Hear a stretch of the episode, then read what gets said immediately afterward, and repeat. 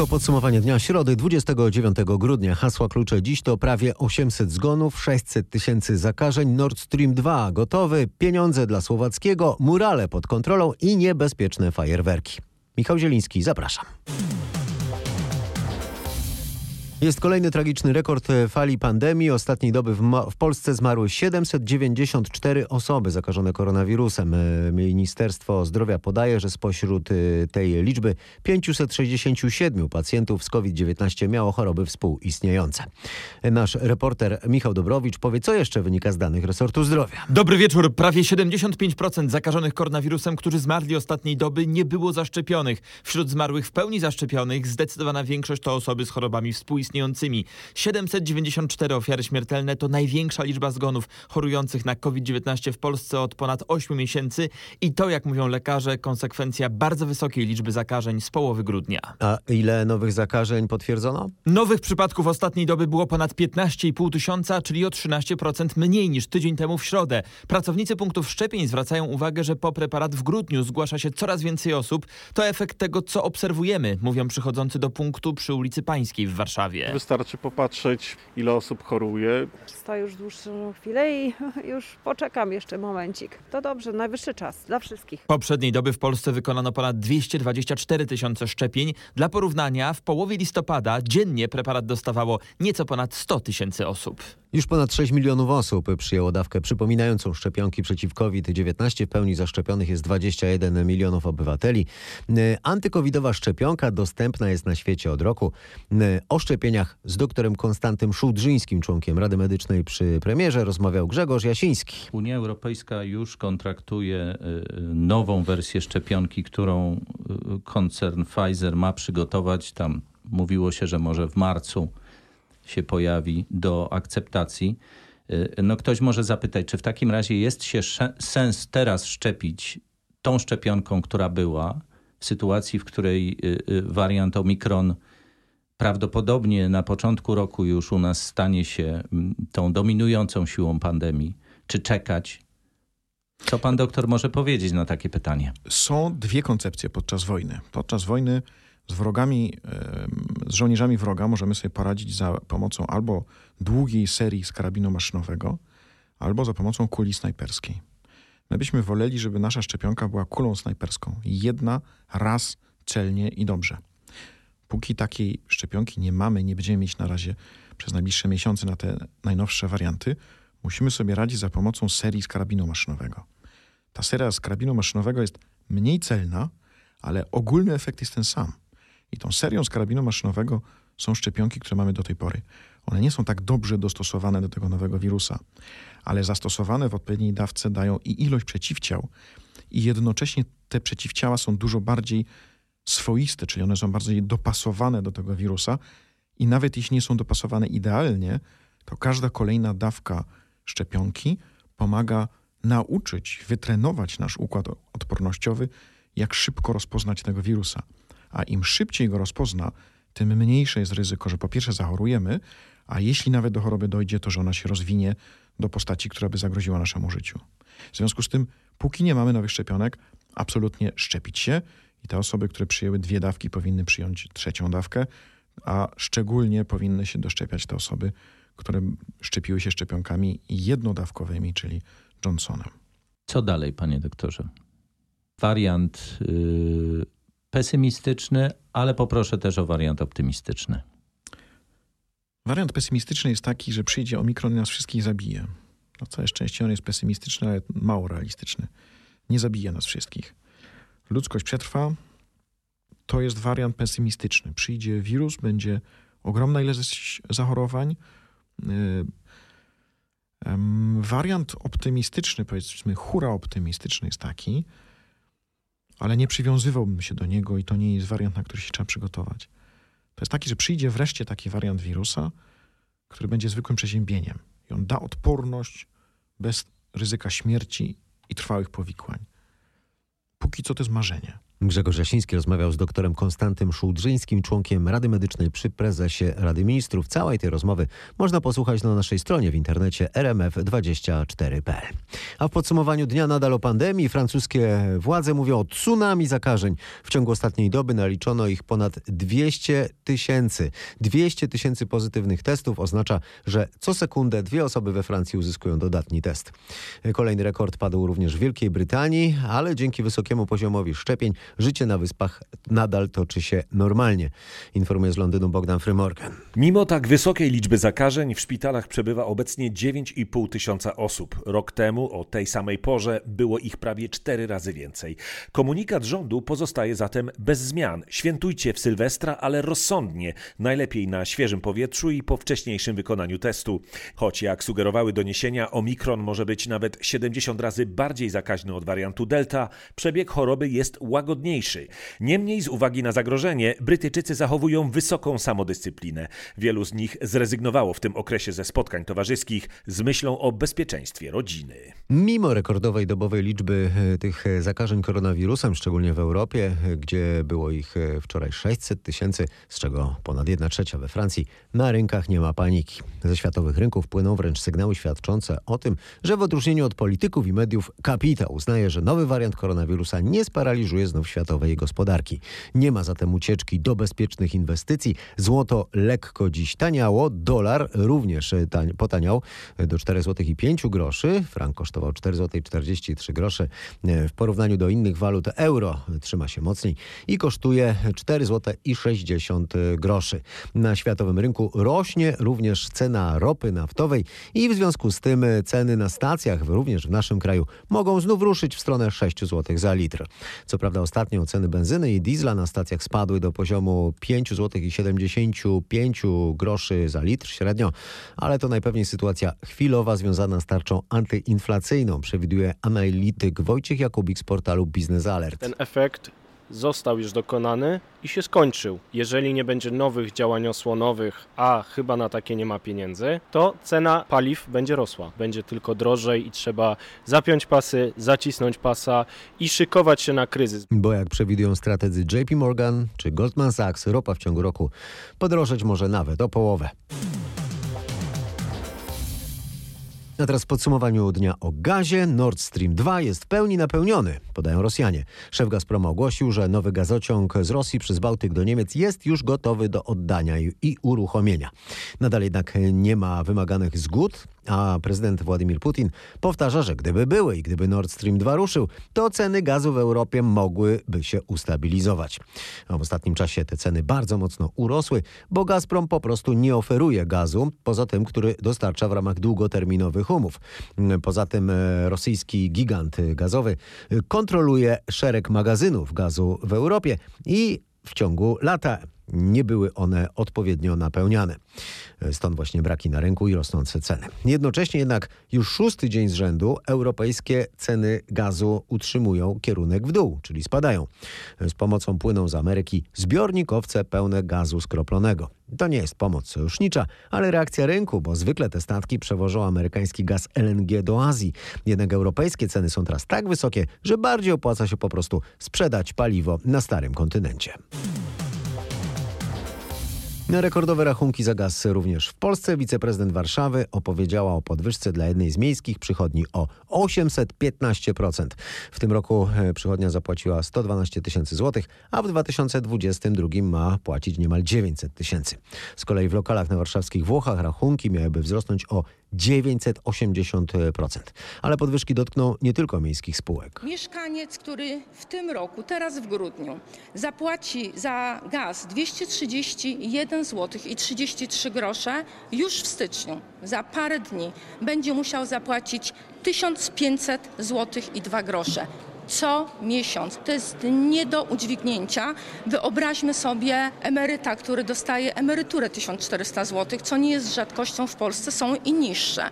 Rachunek za gaz ma wynieść 1500 zł miesięcznie i spodziewamy się, że nie są to wcale najwyższe rachunki. Mówi Renata Kazanowska i dodaje, że ratusz zapowiada skargę do Urzędu Regulacji Energetyki na działania sprzedawców gazu.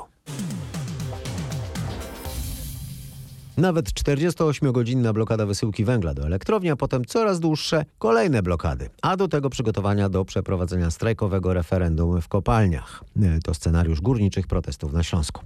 Zgodnie z dzisiejszymi decyzjami sztabu protestacyjnego akcja ma się zacząć we wtorek, a istotą całej sprawy są ceny węgla. Popyt radykalnie wzrósł, ale jak mówi Rafał Jedwabny ze Związku Zawodowego Sierpień 80, ceny węgla dla energetyki nie zmieniają się. Tak naprawdę to energetyka ceny węgla ma utrzymane sprzed dwóch lat. One tam wzrosły, ale minimalnie to, co było w, w umowach e, możliwe te, te, te ceny dźwignąć.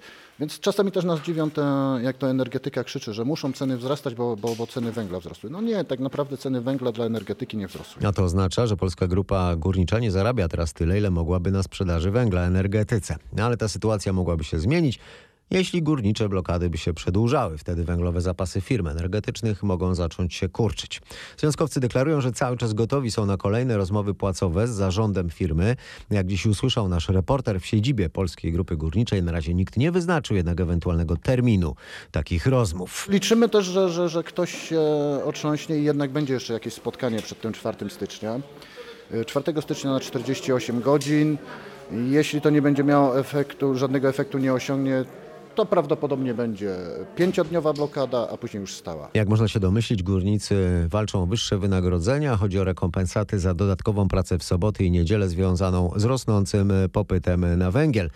Warto dodać, że kopalnie w ostatnich miesiącach fedrowały mocno e, po to, by węgiel mógł być sprzedawany za granicę. Tam bowiem ceny rosną już od jakiegoś czasu. A jak słyszeliście, w Polsce stałe, długoterminowe kontrakty nie pozwalają kopalniom na to, żeby mogły więcej zarabiać.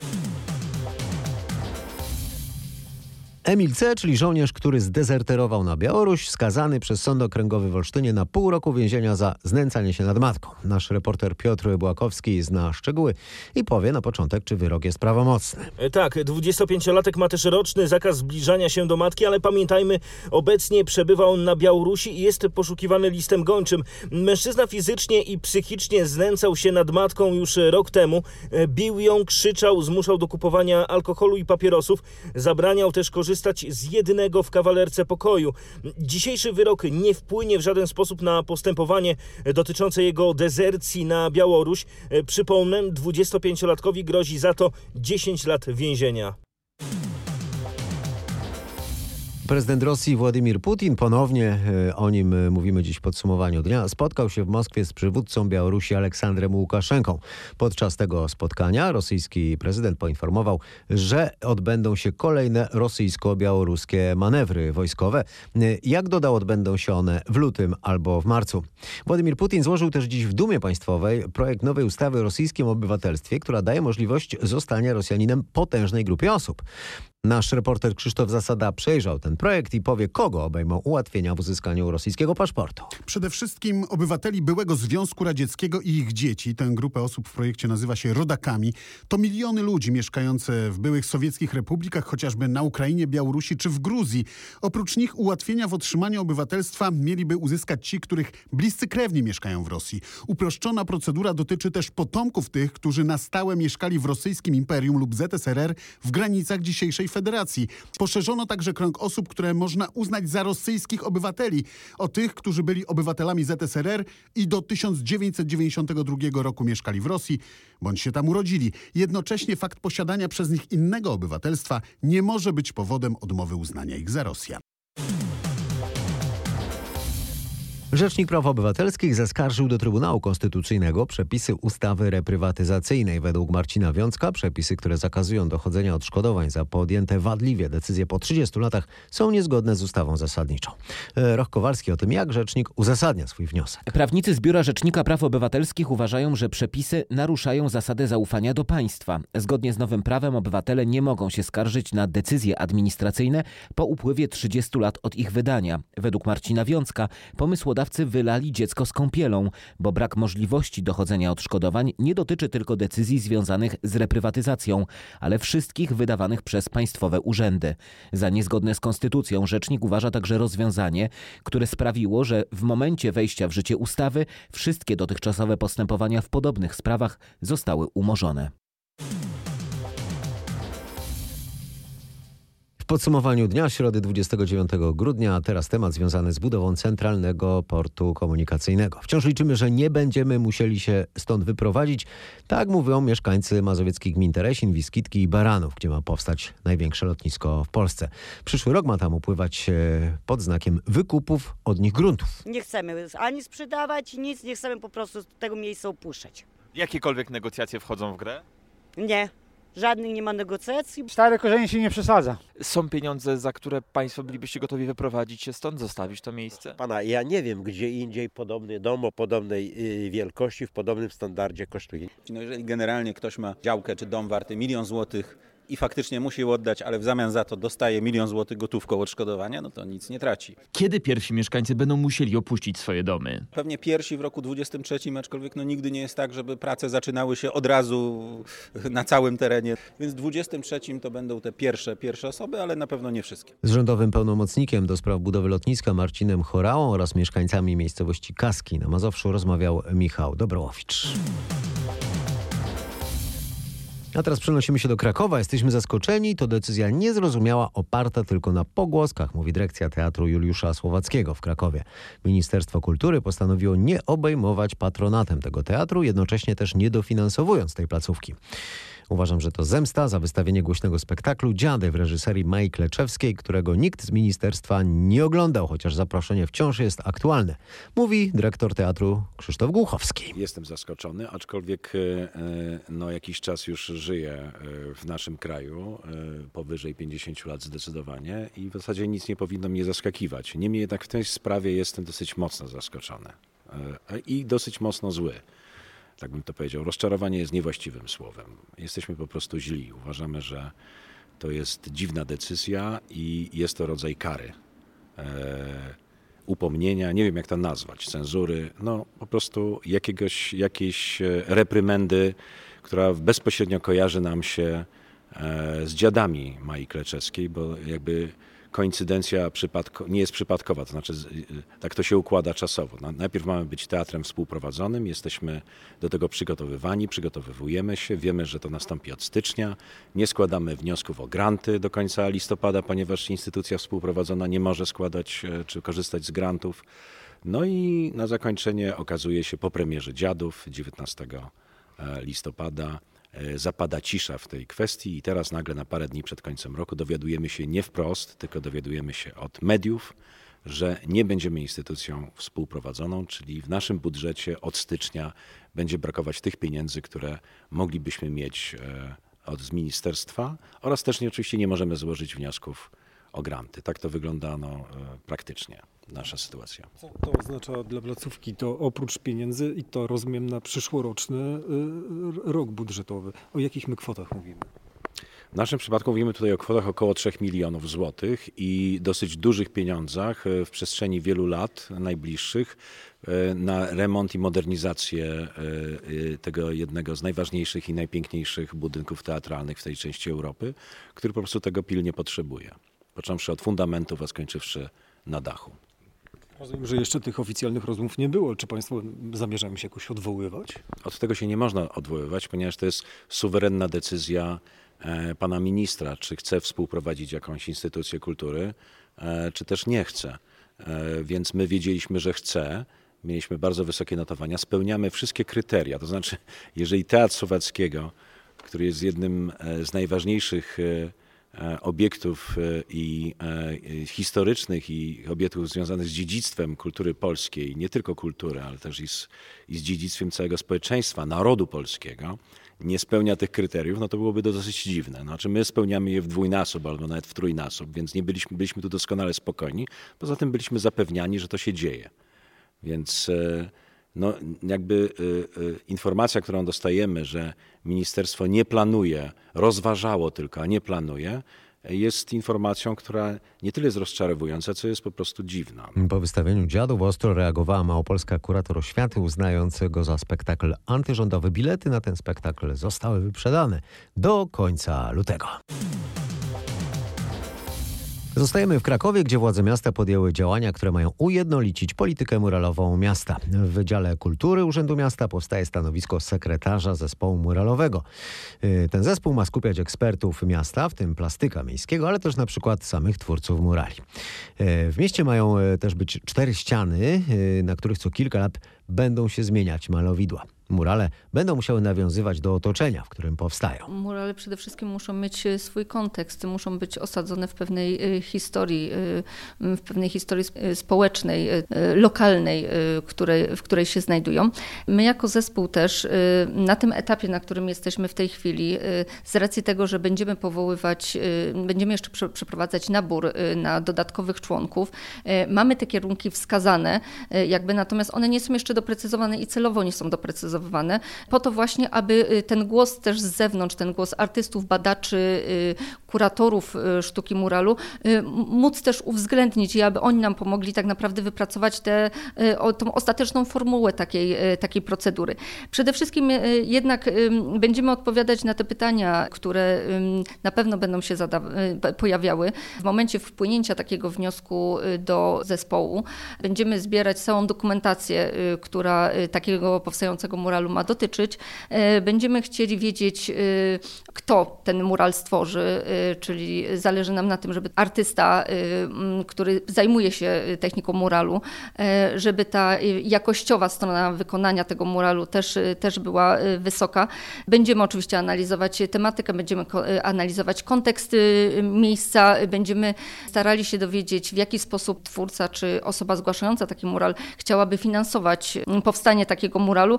Y, Oczywiście będziemy w tej kwestii również, y, również pomagać i to będą przede wszystkim y, główne zadania tego, tego zespołu, czyli opiniowanie takich wniosków, ewentualnie przygotowywanie dodatkowych opinii przez osoby, które będą z nami współpracować. Mówi Ewelina Sokalski z Wydziału Kultury i Dziedzictwa Narodowego Urzędu Miasta Krakowa.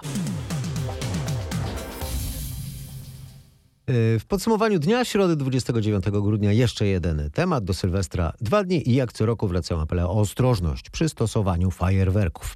Na co zwrócić uwagę, żeby zabawa nie skończyła się tragedią? Jeżeli już się zdecydujemy tak, na zakup fajerwerków, e, kupujmy w miejscach, gdzie mamy pewność, że te fajerwerki są przechowywane we właściwy sposób. Sprawdźmy obudowę, czy nie jest uszkodzona, wgłębiona, wybrzuszona, czy, czy ten materiał sypki pirotechniczny się nie wysypuje, czy ląd jest zabezpieczony odpowiednią osłonką, czy przede wszystkim instrukcja obsługi, instrukcja odpalania jest w języku polskim, czyli zawiera podstawowe zasady bezpieczeństwa e, korzystania z tych e, fajerwerków. Czy są jakieś oznaczenia na tych opakowaniach, na które warto zwrócić uwagę? Oczywiście w Polsce sprzedaż wyrobów ogólnodostępnych e, ma określoną klasę wyrobu od F1 do F3 w zależności od tego, jaki efekt i do jakich celów ma to służyć. Tak? Wyroby klasy F1 to są wyroby, które teoretycznie są najbardziej bezpieczne, z niskim stopniem zagrożenia dla zdrowia ludzi oraz mienia i środowiska. Wyroby klasy F3 no to już są ze średnim stopniem zagrożenia, tak? czyli to są te wyroby, gdzie ten poziom hałasu, poziom efektu jest bardzo duży. Zazwyczaj są to wyroby pirotechniczne droższe, gdzie też na to przede wszystkim trzeba zwrócić uwagę, czy te wyroby nie są uszkodzone. A samo używanie, czy jakieś takie podstawowe zasady bezpieczeństwa może Pan przypomnieć? Przede wszystkim czytajmy instrukcję obsługi. Zapoznajmy się z nią wcześniej, nie w momencie, kiedy już chcemy mm, skorzystać z tej atrakcji. Prześledźmy punkt po punkcie, tak żeby już się przygotować, gdzie będziemy to odpalali, w jaki sposób, jakie zasady bezpieczeństwa musimy powziąć wcześniej, żeby, żeby to była atrakcja, a nie tragedia. Przede wszystkim nie pozwalajmy odpalać przechowywać, przetrzymywać dzieciom, osobom niepełnoletnim. Nie pochylajmy się przy odpalaniu tych fajerwerków. Bądźmy w pozycji stojącej, klęczącej, ale z wyciągniętą ręką tak, aby ten zapas bezpieczeństwa powinien być jak największy i również zwróćmy uwagę, co producent, co instrukcja na ten temat mówi. Ze starszym kapitanem Adamem Krylą, rzecznikiem Komendy Miejskiej Straży Pożarnej w Katowicach, rozmawiała nasza reporterka Anna Kropaczek. I to już koniec dzisiejszego podsumowania dnia. E, Najważniejsze, najciekawsze wydarzenia ostatnich 24 godzin w 24 minuty. Michał Zieliński, do usłyszenia. Do jutra.